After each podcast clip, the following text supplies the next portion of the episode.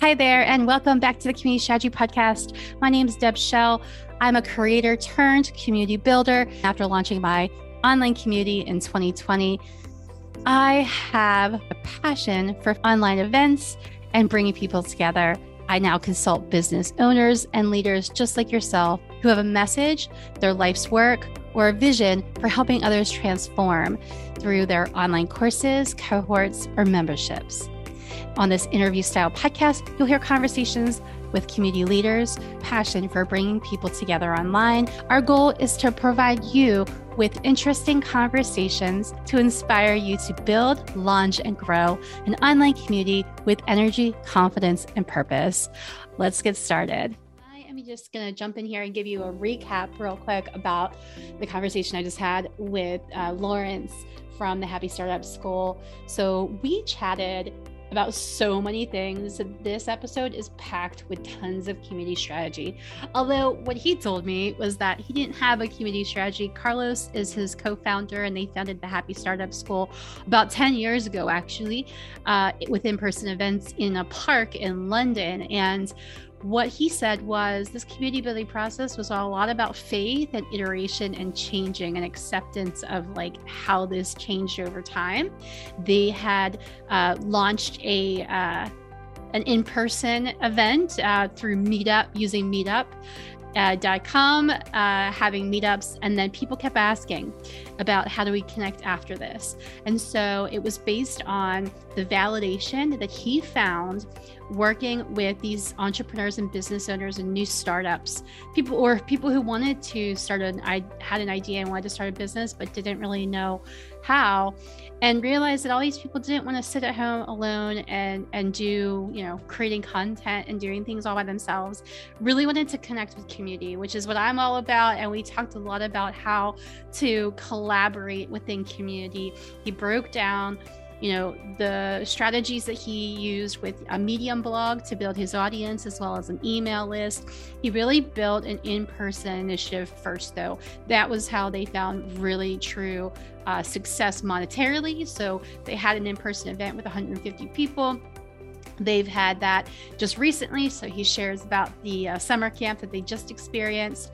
Uh, they talk about the online community, what they're using now for the platform, how they chose that platform, and kind of about you know what the future is for startups and uh, just honing in on uh, we don't like as a startup i don't know about you if you're a startup or if you identify as a founder or a startup or an entrepreneur or maybe a solo entrepreneur but it's hard it's hard work and you're doing a lot and you're trying to do it on the fly and you're trying to figure everything out and change as rapidly as possible when you're getting feedback from people. And so, one of the biggest uh, tips that he talked about was just trusting in the values that you establish. And so, some of those values for him were asking a lot of questions of themselves as founders and the members as well, just talking about, you know, how can we put purpose in front of profits. Is it possible to do that? What does that look like? And not just as a hobbyist, but as a business owner. Um, so many things in this episode that came up for me. And I joined the Happy Startup School as a member uh, over the summertime and have just been enjoying our random conversations with this um, this one virtual call that I've been attending throughout. Um, our, my time there uh, online on, in their online community as I'm in the US and they're in the UK and Europe and and so it's been really interesting. One of the things that I had to learn and I'll, and I'll wrap up here was just to drop my assumptions around what meeting is and what talking about a business as a founder is because honestly I showed up and just realized that we can have deeper conversations and meaningful and purposeful conversations without talking about pricing and offer and marketing and sales. So, wanted to just shout out uh, thanks to Laurence and the Happy Startup School for sharing these amazing learning lessons with us today on the Community Strategy Podcast. And there are some amazing tips in there. So, I hope you enjoy it. Let's get started. Hi, all, and Thanks for joining us again with the Community Strategy Podcast. My name is Deb Schell. I'm the host. And on this podcast, we chat with community leaders and professionals building online communities with purpose and intention. And today I've got Laurence. Now I'm going to, Laurence McCall. That'll do. with me today. Uh, tell me where you're calling in from today, Laurence. I'm calling in from Brighton in England, in the UK. So just on the Beautiful. south coast, about an hour from London, which I'm guessing most of your listeners will know about.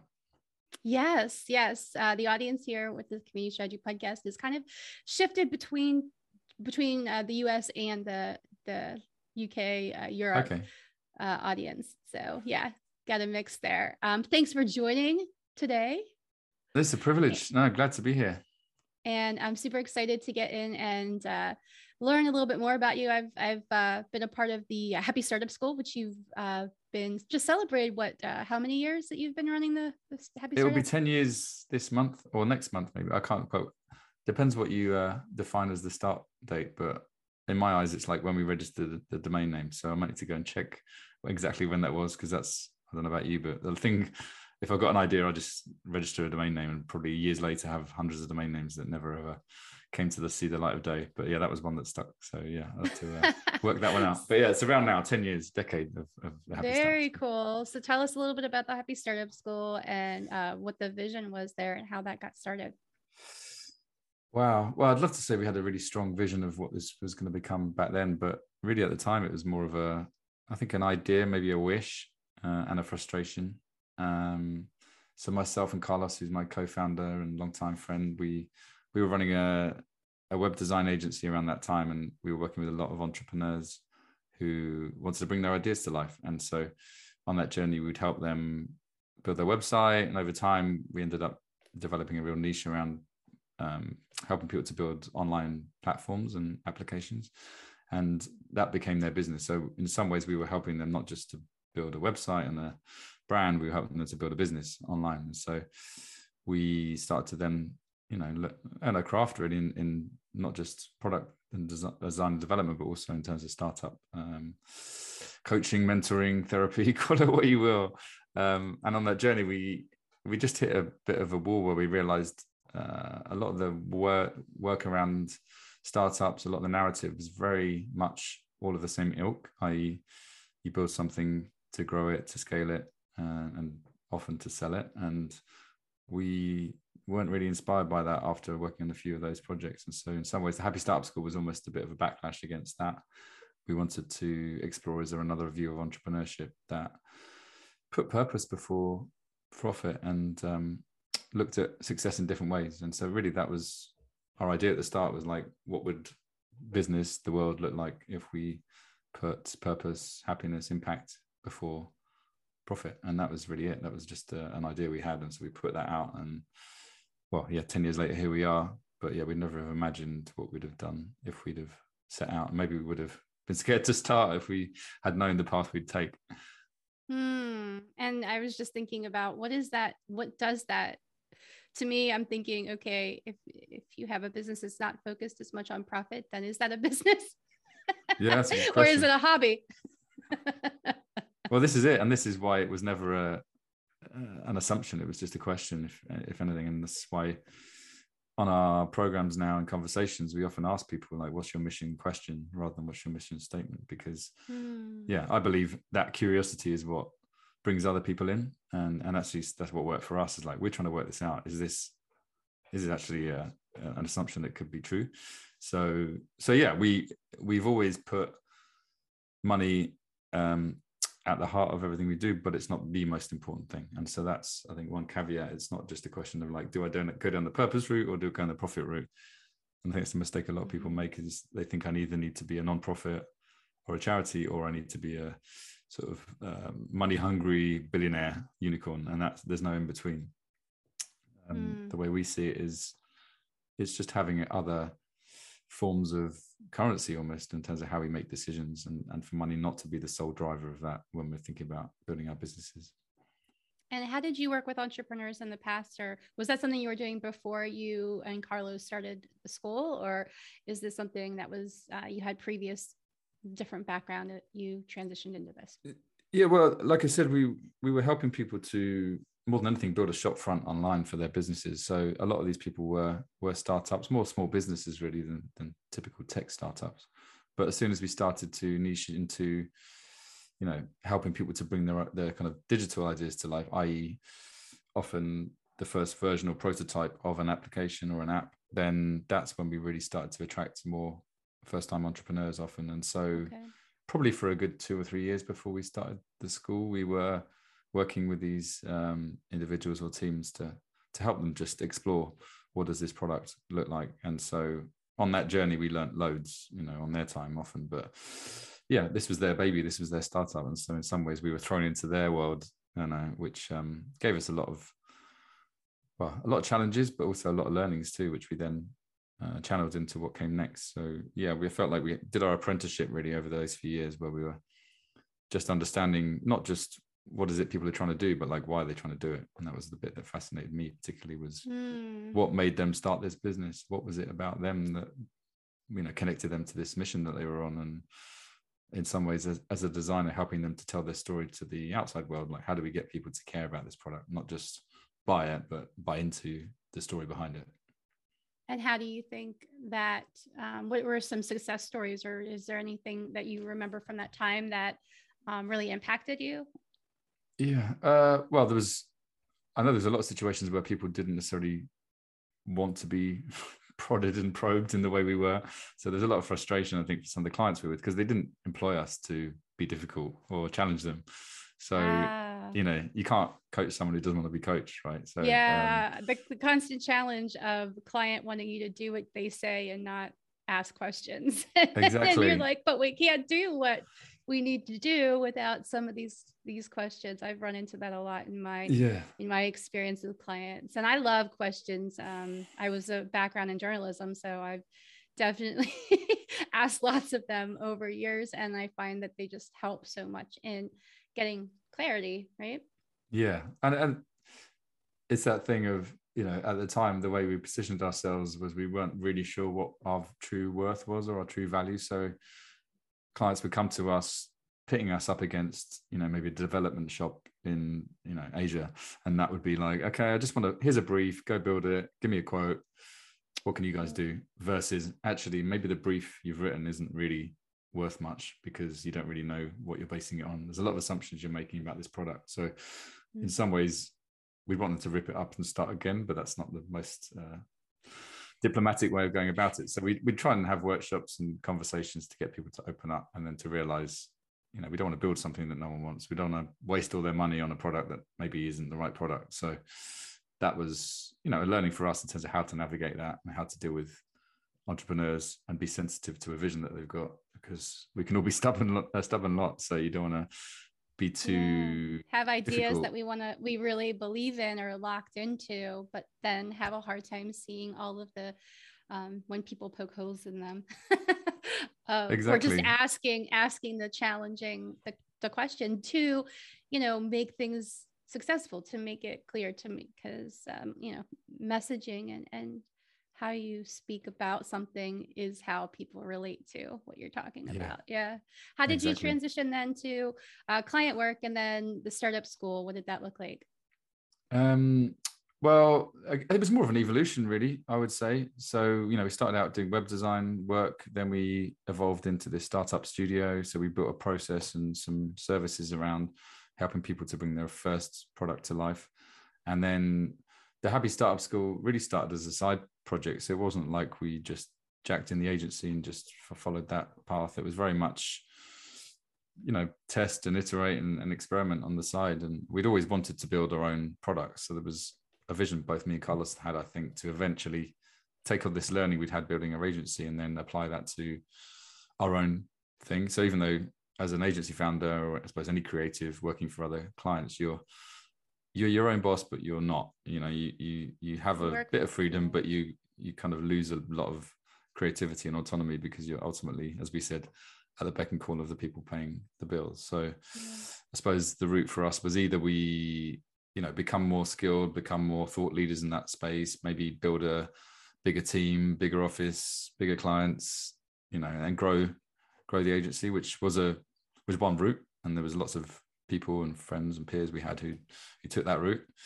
Um, but that didn't really inspire us. Like we'd have conversations with some of those people, and it just didn't sell that vision to us for what we wanted for our, our lives or careers. So I think we struggle with, a, I'd say, a new vision for that business because we were 10 years in.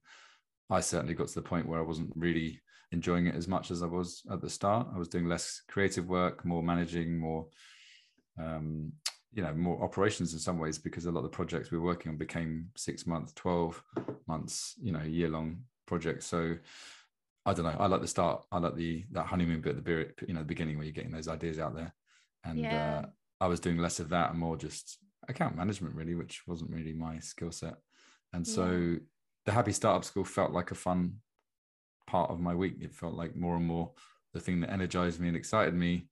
And then i go back to the client work and it felt like putting an old pair of shoes on you know when you get a new pair of trainers or sneakers you feel like oh this is exciting and you put the old slippers back on and it, they don't fit anymore. So um, it took a good couple of years i would say for us to really understand what it was we were creating and and to build the confidence really to be able to to just eventually close the agency and to to move into this as our full-time venture, um, which in some ways was only possible due to the community we built, which had given us that confidence. There wasn't much, we weren't there sitting in there in stealth mode planning this out. It was very much in collaboration with others, which, yeah, was a big part of that.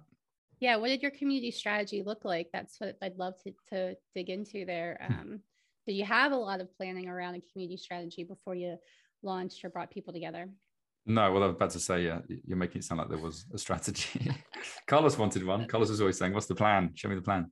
Um, and Carlos, by his own admission, loves loves control. He's a scientist by background. You know, he's he's his skill set is not just, but you know, there's a big part of him that, that is good in structure. And so, for me, I was really following my gut with this and my feeling and intuition around that this is something that could be our future. That you know, something we can devote our time to. So I wouldn't say there was a strategy, but I would say there was a faith, um, in, faith in terms of, you know, we were getting more response from this within a few months of doing it than we had done in 10 years of running an agency. You know, just the, the level of um, feedback and this, I guess, just the depth of the depth of response was, you know, this is what we maybe could be doing.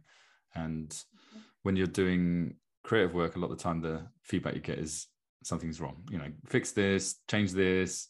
It's very, very rare you get praise or any sort of really positive. I mean, it's not true. You probably get some, but um, yeah, I certainly felt like yeah, I wasn't getting oh, that. No instant the feedback. second that you the second that you like you spend you know months on a, on a website and you're marketing and all these things and then you're like launch day yay celebrate put it out there and then there's 17 people that are like hey you have something spelled wrong on your website hey this link doesn't work hey i think you should do exactly 17 other do you have an email list yet do you have your social media following no, we just started. exactly. You know, shut up, do your own business, and then talk to me after exactly. you've done all the work. but people love so, yeah. to love to just dig in and be like, here, do this. Um, which is so, yeah, I can definitely frustrating as a startup. Um, yeah, and also because we were building eventually a lot more complex systems that there was you know code underlying it there was software and so that you know was on another level whereby it wasn't just a typo on the website. It was like if something's wrong with the code, then it could just throw out the whole app. And so the the level of responsibility that came with that work became greater and greater. And so that that was a source of stress and anxiety, sleepless nights, because you're thinking, God, we're we're learning whilst whilst doing this work, you know, and technology is changing all the time. And uh-huh. so, you know, that I think and and we were working with entrepreneurs who this is their baby, this is their you know the kind of thing they're living for and so they expect you to pick up the phone on a saturday and fix something because if you don't then what they're going to do for the next two days they're going to stress out so yeah that that was not i would say a path that we could have walked for many years because yeah that takes an awful lot of commitment to, to that that work yeah the um tech stack wh- where did you start with your community did you start with muddy on uh, in the beginning no, so we're on Mighty Networks now, yeah. But um, no, at the beginning it was it was more in person. To be honest, we didn't really. I mean, this is like what 2012. So we actually started on Meetup. So we, um, in some ways, Meetup I would say was our our test bed. Really, we started a Meetup group in London. You know, the great thing about Meetup, certainly then, was it was pretty popular. So a lot of people in London were on it. We we offered something different. There was a lot of tech startup meetup groups. There was a lot of coding groups and design groups, but there was nothing that sort of brought all of these things together and a bit of social entrepreneurship to it. So we, you know, we had people sign up. We could see who was signing up. We could ask them a question. We could get some information that way from them. And so we just started to run some regular monthly meetups, and then that, you know, in person on the ground was a way to slowly build that community. And naturally, at the end of those meetups, people say, "Oh, how do we stay in touch? How do we stay connected?" And so we could see that there was a need there, rather than us building out a strategy of this is how this is going to work. We were very much reacting to what we were hearing because we'd never set out to create community. It was very much, mm. you know, following that thread, following that idea, and and yeah, just a bit of serendipity, a bit of uh, meeting of needs, let's say that that kind of connected us to that community. Um, Meetup is such a uh, interesting um, way to i think it's such a great way to to just start and connect people with one common thread and then mm. um, building those relationships is that how you kind of it sounds like from what you're explaining is that's how you kind of did you know conversationally ideal member interviews f- figuring out who your yeah. ideal members were and who um, was going to be the right fit for the community that you wanted to create is that kind of yeah I, I, remember one of the things i did at the beginning and... was i um I remember reaching out to a few of the people that signed up to the group and just said, "Do you fancy a chat?" And so I'd have a call with them just to understand, like, what was it about the group that you like the look of? Because obviously you have a description, and there's, you know, that was all just amazingly valuable feedback for me to know what resonated with them about this. You know, was it just a random, "Hey, I'm," you, you said startup, or uh, "I'm new in London, I just want to meet some new people," or was there something more whereby your message, your mission sounded really interesting, and so those conversations really helped. And so, yeah, those meetups were like one big focus group in some ways to understand what what's on people's mind, like what challenges are people facing, like what talks do people find interesting, um, and just who are they? Like, who are these people? Like, are they startups? Are they designers? Are they um, developers? Are they people who work in corporates? And it turned out it was all of those people. There was this real mm. mix of people from different you know different points in their entrepreneurial journey but also just different jobs and careers so it wasn't just they're all entrepreneurs looking to find purpose for example it was people who love the, the ethos who actually that attracted people from like i said people who work in corporates who want to learn about how to bring more purpose and meaning to those environments or people who work in schools who might be a teacher who are curious about well-being and how we can apply that to education so that almost was like a little microcosm of the community we built today, which is this melting pot of people and ideas all connected around a common uh, set of values, I would say, and a, and a mindset around work and life. Yeah, so so interesting. And for everybody who is listening to the episode, just a, a scoop for you that David Siegel, the CEO of Meetup, is going to be episode 100. Um, so I'm super excited uh, that David has uh, decided to speak on the Community Strategy Podcast. So awesome. Uh, the the uh, community that you've built, uh, you have I don't know a couple hundred members I think right now. Um, what what was the transition like from like meeting up online or sorry in person to transitioning it to an online community? What did that look like? Uh, well, it was very much born out of our summer camp uh, event, which we run annually. So that um, we did the first one in 2013. So we'd run meetups for a few months, and then we had this desire really just to put on a day event. So rather than just a couple of hours in the evening, we put on our first summer camp, which was just a day in London um, in Hyde Park. Um, and off the back of that, again the same questions: How do we stay in touch? And so we we created a Facebook group at the time, which was a simple way to just keep that community connected. And then the following year, we did a our first weekend summer camp, which was three days. Um, we had 150 people come for that, and that was really when everything changed. I would say we closed the agency six months afterwards. We ran our first leadership retreat after that. We started the online community. So did our first online course. So that was almost the catalyst for everything else. So the people that were kind day. of coming consistently to the meetup um, were kind of the pool with um, who came to your summer camp. Is that uh, partly, but also we we were blogging at the time, so we started to build a following on Medium. So Medium, I say, was our other channel to reach people, yeah. and Meetup was great for you know in-person contact specifically to London and Brighton, where we eventually moved to. Um, but the beauty about blogging or podcasting, as you know, is you can reach anyone anywhere. And so we had these kind of parallel communities really. With a global community building online and we had a local community building on the ground. And so some of the people who came from summer camp came from overseas which surprised us in some ways that they felt they knew us well enough to, or trusted us well enough to jump on a plane and come to this crazy uh, day in london. Um, but at the same time we we didn't sort of push against that because we were just really curious like okay what what are they what are they not finding where they are that they find yeah. here and so that again made us think well there's definitely something here if someone's willing to trust us enough to jump on a plane to come and hang out with us for a day and so that's yeah. where this online community came in more was again how do we bring these different people together both people on the ground and people who've met online yeah what was your um, experience with just developing these relationships and um, did you build an, a social media channel um, as you were growing at the same time?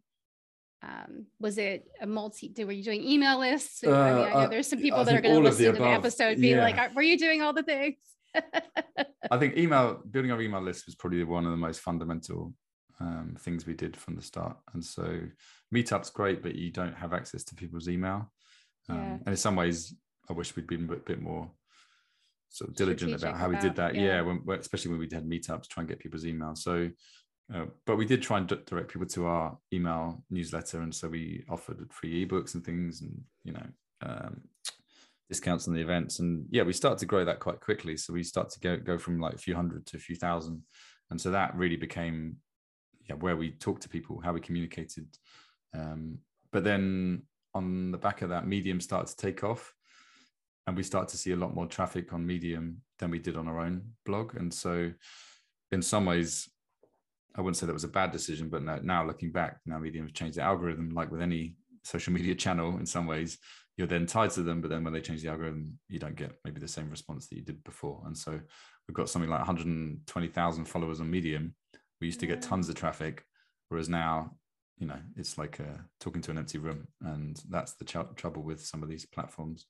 So yeah, I would say our email list still is how we basically communicate, to most of our community. And, and that's the bit I find challenging with this is our Mighty Networks community is a couple of hundred, but we've probably had like 5,000 come through our programs. We've um, had, I don't know, uh, probably almost a thousand come through our summer camp. So there's all these like sub communities of mm-hmm. of the Happy Startup School. We've got a Facebook group with 500 in it, which is our summer camp alumni. We've got um, God knows how many WhatsApp groups of all the different cohorts and programs and retreats we've run um, with maybe 20, 25 people in each one. Um, that many of them, them are still active. So our goal with Mighty Networks was to bring it all together, but it hasn't actually materialized like that. It turns out it's actually just a specific um, group of people who have a need to stay connected in this way online or hmm. regularly. Mm. Um, whereas a lot of the other groups are really those who've had shared experiences and they've had a connection at a specific time and a place. And so that's allowed them to build that connection and and be quite happy with that group that they have rather than feel the need to connect with the wider community or other people who they may have not shared an experience with. So that's been an interesting learning for us. Yeah. And what brought you to mighty? Um, well we tried almost everything else at the time. So we tried facebook groups we tried slack um, there wasn't the the choice that there is now. I would say in terms of community platforms, Mighty Network was one of the first. I remember when it was Mighty Bell, I think. Bell. before? Mm-hmm. Oh, yeah. Mighty um, Bell. yeah. Uh, so I liked the vision for it. I liked the fact that it was bringing everything together in one place, particularly with us doing in-person events, online events, yeah. courses, and so the idea that this was a place where you know, and even we had like at this point years of resources and videos, and so this archive of stuff. And so it seemed appealing to be able to just say, here it all is, you know, everything in one place, yeah. which obviously comes with challenges because it's you know less focused than maybe some platforms. But for us, it was just the best at the time for what we could find for what we needed. What's your experience now with the platform and um, the you know there's constantly new features coming and they have live yeah. streaming now and all of these other um, changes that are happening where you're where your thoughts at? You're gonna stick uh, stick with Yeah, Mighty or I, I think it's challenging because you know I think the live streaming thing we didn't really experiment with much, but I think there's a temptation with any platform. And We found this years ago is the temptation to just try and build one thing that fixes every problem. And so Mm-hmm. we used to be there and on the receiving end of this when the client says, "Yeah, I'm frustrated with being using this for that and this for that. I just want to create one thing that brings it all together." Um, I think the challenge with that is, you know, we use Crowdcast for our live podcasts and it works really well and we get really good engagement on there. Um, we use Zoom, we use uh, MailChimp, we use Mighty Networks. You know, that can be annoying for a lot of people to have all these different apps out there, but in some ways, trying to replace it all with one thing is difficult. So I, I kind of see Mighty Networks almost as a signpost in some ways for, for us, for a lot of things we do to be able to say, look, with the Crowdcast, go check it out, sign it there. Um, so we haven't necessarily used some of the features like live video and, and things like that um, in the same way. Um, but I said that the things that it is good for is particularly our courses. So we host our programs on there, um, and we tried other platforms from that, and we found it to be a um, a good way to to do that. Some of them have just been too complex for what we need, and Yeah. so being able for the to course the course building platforms you're Yeah, talking about. Mhm. Exactly. Yeah, we use Teachable and tried some others before. Um, so so yeah, that's useful to have the courses all in one place, and I could see that being more of where we focus in the future is being able to create more mini co- courses and to be able to create those on Mighty Networks and not have them sort Yeah. of spread all around the internet. Yeah. So I know your community is paid. You have a paid Mm-hmm. membership, and then you have courses that are an additional payment or programs that you Yeah. have that are additionally charged. And that's kind of how you've been um, able to be profitable and successful and continuing in the community building space, right? Yeah, so I would say a few years ago, our vision was more to do the in-person events because we love doing those, but they're really hard to build a successful business around or sustainable business because the margins are so tight and events are unpredictable. Um, but Mm. So then our vision, I would say, was to create more of a scalable community where we could get a lot more members paying a little bit, and and again harnessing this global community that we built. I think the challenge with that for us was um, yeah, what is it? What is it we're trying to sell? Like, what's the problem we're trying to solve? Yeah. And that we found, given the diversity of our audience, as I said before, makes it difficult because we have people who've been running businesses for 10 years. We've got people who are starting out. We've got people who aren't even starting a business but want to learn about this stuff. So, what we found was actually if we can have a place where we can bring all this stuff together and then create more separate paid courses where we solve a specific problem. So whether it's Okay. our vision program where we help people get clarity on their what we call their excite strategy, or our pricing course where we help people to get, be more comfortable pricing their worth. These are more specific pain points that we can help people with, and actually we can still build community around those things because they're all cohort based, but Yeah. um, everyone's coming to the same entry point and everyone's got the same need, and that in our eyes is not something you know in the past we'd have thought well you know we'll just throw that into the membership but we've actually found particularly for more challenging problems let's say or complex problems to have cohort based uh, programs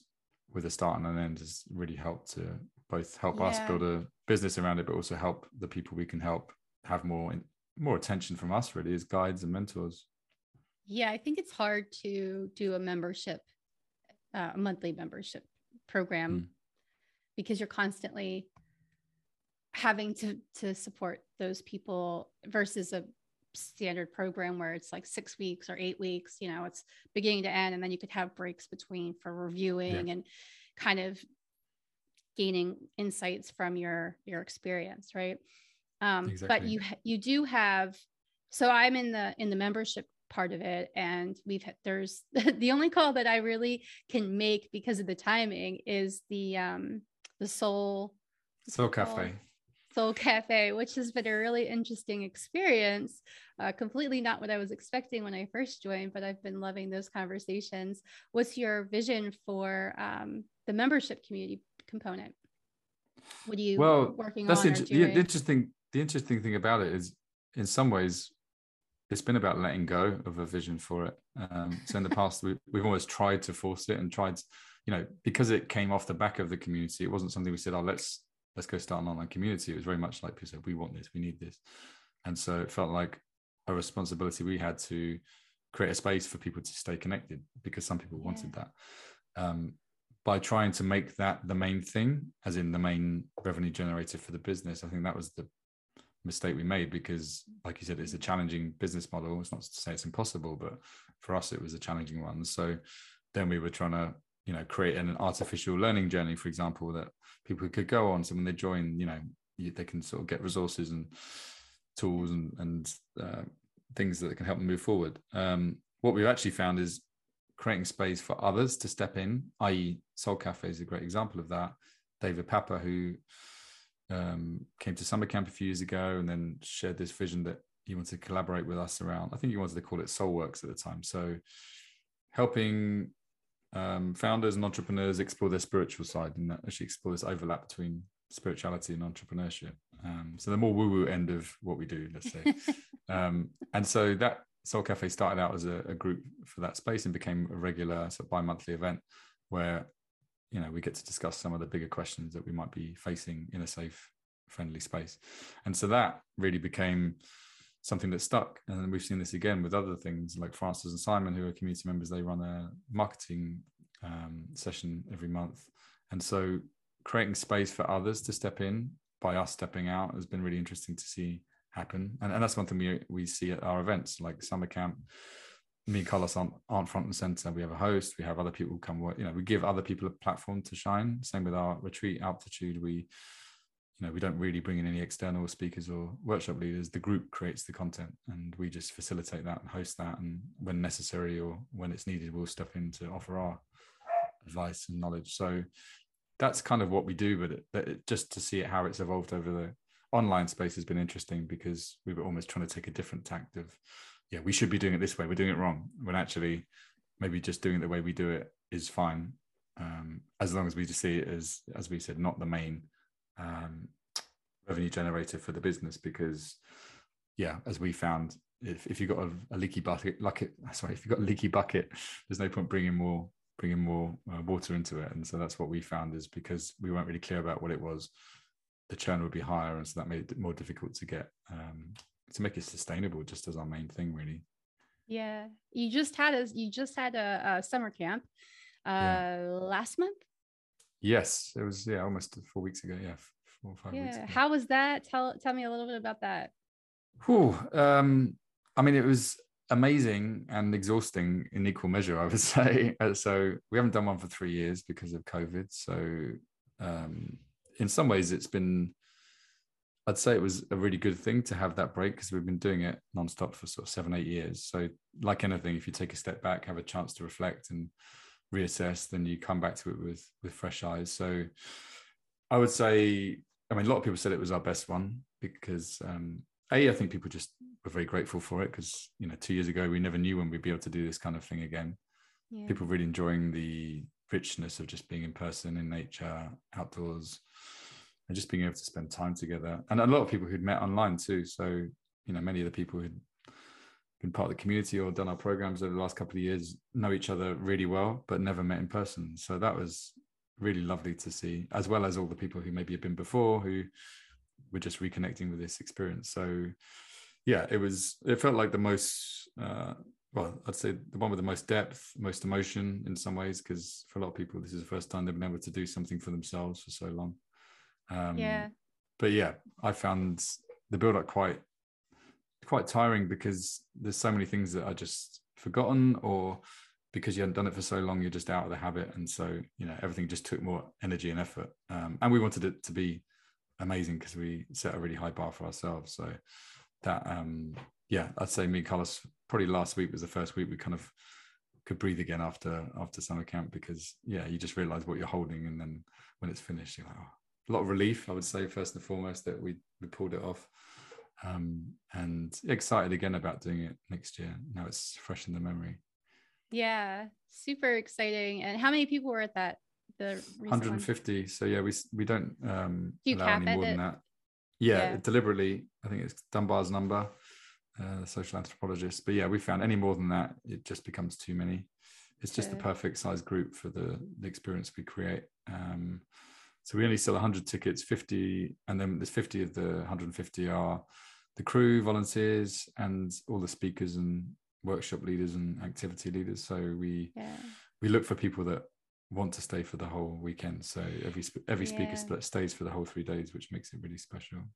Oh, and I love that you were talking earlier about community-led events and community-led uh, initiatives, um, because I think you know community members uh, by elevating them, you are are giving them a voice, which is Mm-hmm. what community is all about: is allowing people to be seen, valued, and heard, and um, just that that um, ability to see that um, is is a really great asset for for you to just say, oh, I, you know, let's let's empower these people and um, bring. and that's where I get I get a I get a buzz off that more than I do. You know, for example, like giving talks. Like I'd we had three talks each day, um, and yeah, three of those were were people from the community, and and for some people they were the the most powerful stories because Mm, you know one guy Chris came to the first summer camp like eight nine years ago.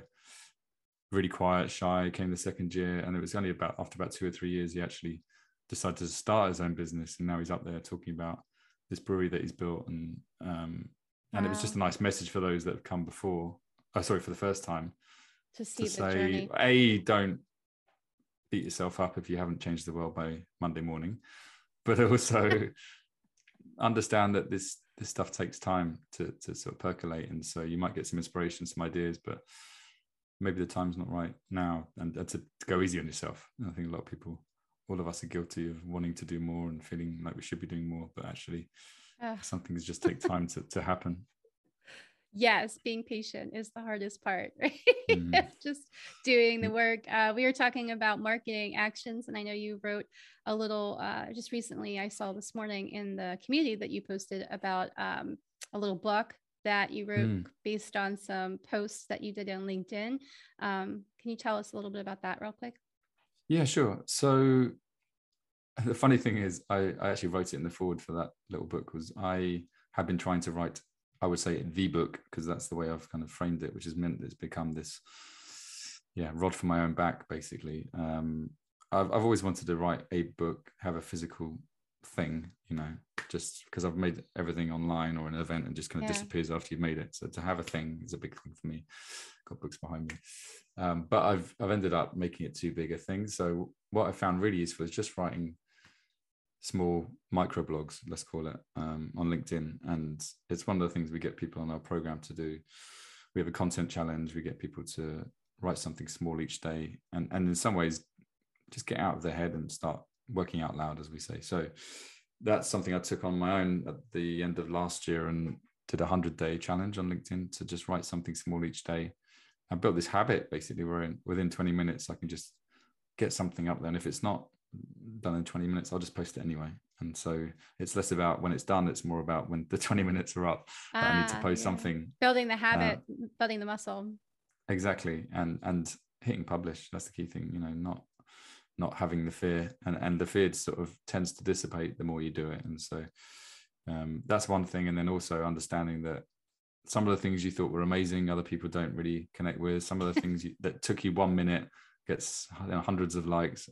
Other things that you know took you hours get get less. So you almost learn to detach yourself from from the success or failure of anything you put out. And so yeah, I, I got to I think April, and then just went through what I'd written and put put uh, the best fifty of those into a, a little ebook, which hilariously I did nothing with until a few days ago when uh, someone in uh, one of our groups. Actually it was an event we did last week a little meetup um, going full circle.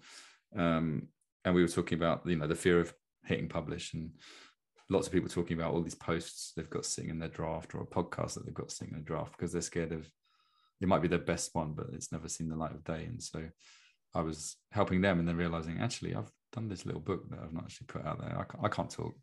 So uh, that inspired me then to just do the same and share that with with the people. And then just let it go like don't get too wound up about the And- response Yeah, and don't linger with with what everybody else thinks about it. Like you Yeah. did your you put your your your words out in the world and they're out there now. So Yeah, that's pretty cool. and it actually feels very cathartic it just felt like a release you know like almost the closing ritual of like that's done and now i can move on to the actual book now yeah Yeah.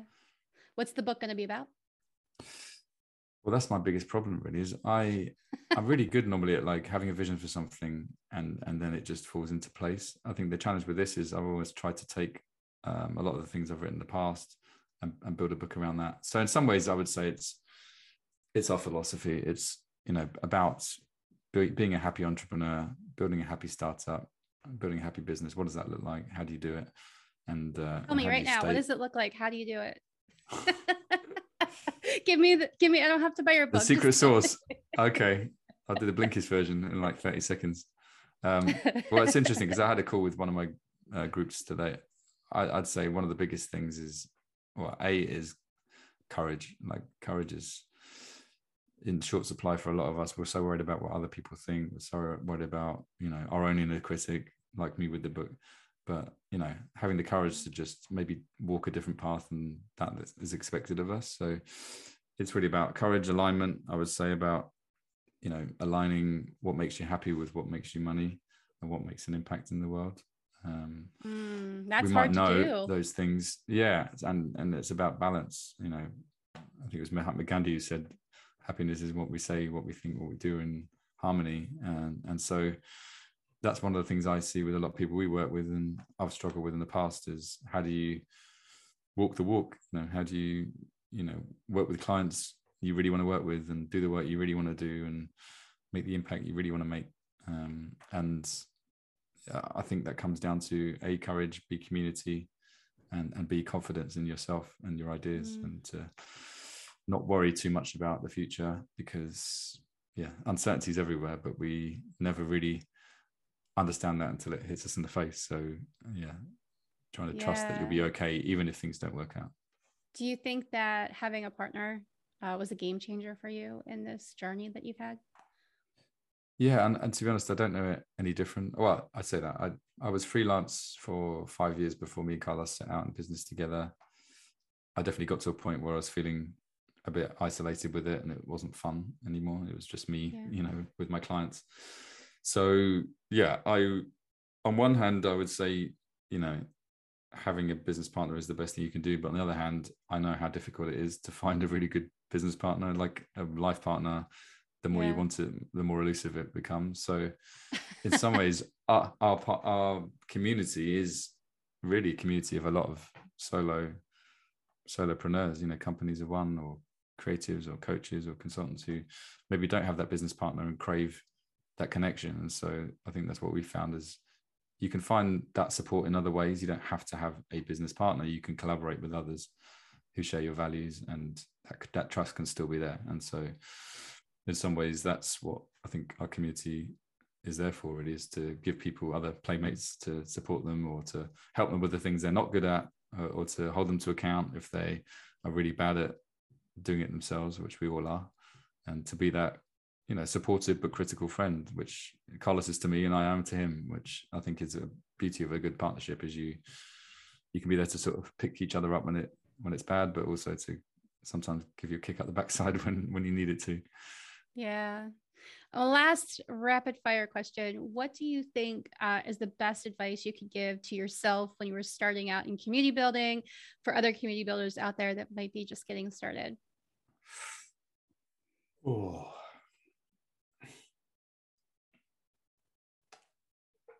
I would say there's something about putting your own life jacket on first. It's a bit of a cliche, but any community builder would tell you, you know, it is not for everyone. It's you know a hard gig in some ways because you're giving so much, and I think only through giving to the point of no return do a lot of us end up realizing what our own boundaries are. So I think that'd be one thing for me is in terms of energy and time, just be really protective of your own time and, and boundaries around that and to do the things that make you top up in terms of energy. And then uh, I'd say on the money side too, the same token, you know understand that you have to meet your basic needs as a business. And so understanding the difference between building a community or a movement and building a business and, and the two can, can overlap but it might be that the money doesn't come from where you where you thought it might come from. And so to not lose sight of that hmm. do you know pamela slim have you heard of pamela slim i don't know her but i know body of work the book yeah Yes. So she was recently on the podcast, and one of the things she had um, said that I really thought was interesting, and I had just never really thought about it in the terms that she used, but empire versus ecosystem of like, are you building an empire or are you building mm. an ecosystem of of peers? And I think um, for the Happy Startup School, you're definitely building a system of peers of people who are, you know, that you can share and uh, maybe post that thing that you're afraid mm. to post on social media, but posting it maybe in your community um, for these startups are are uh, it's a little bit more um, accessible. Yeah, exactly, and understanding that we're we're all still trying to work this out. You know, it's. Yeah.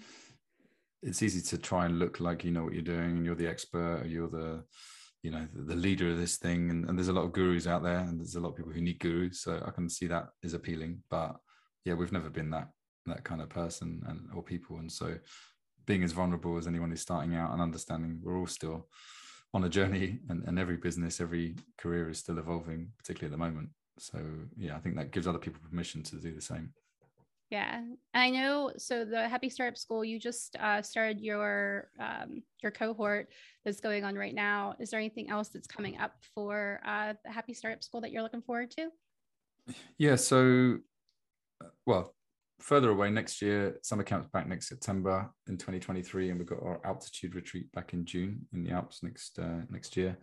Um, I would say in, in the next six months, it's for me, it's writing, like writing the goddamn book. As it is on the post-it in front of me, um, and also nice.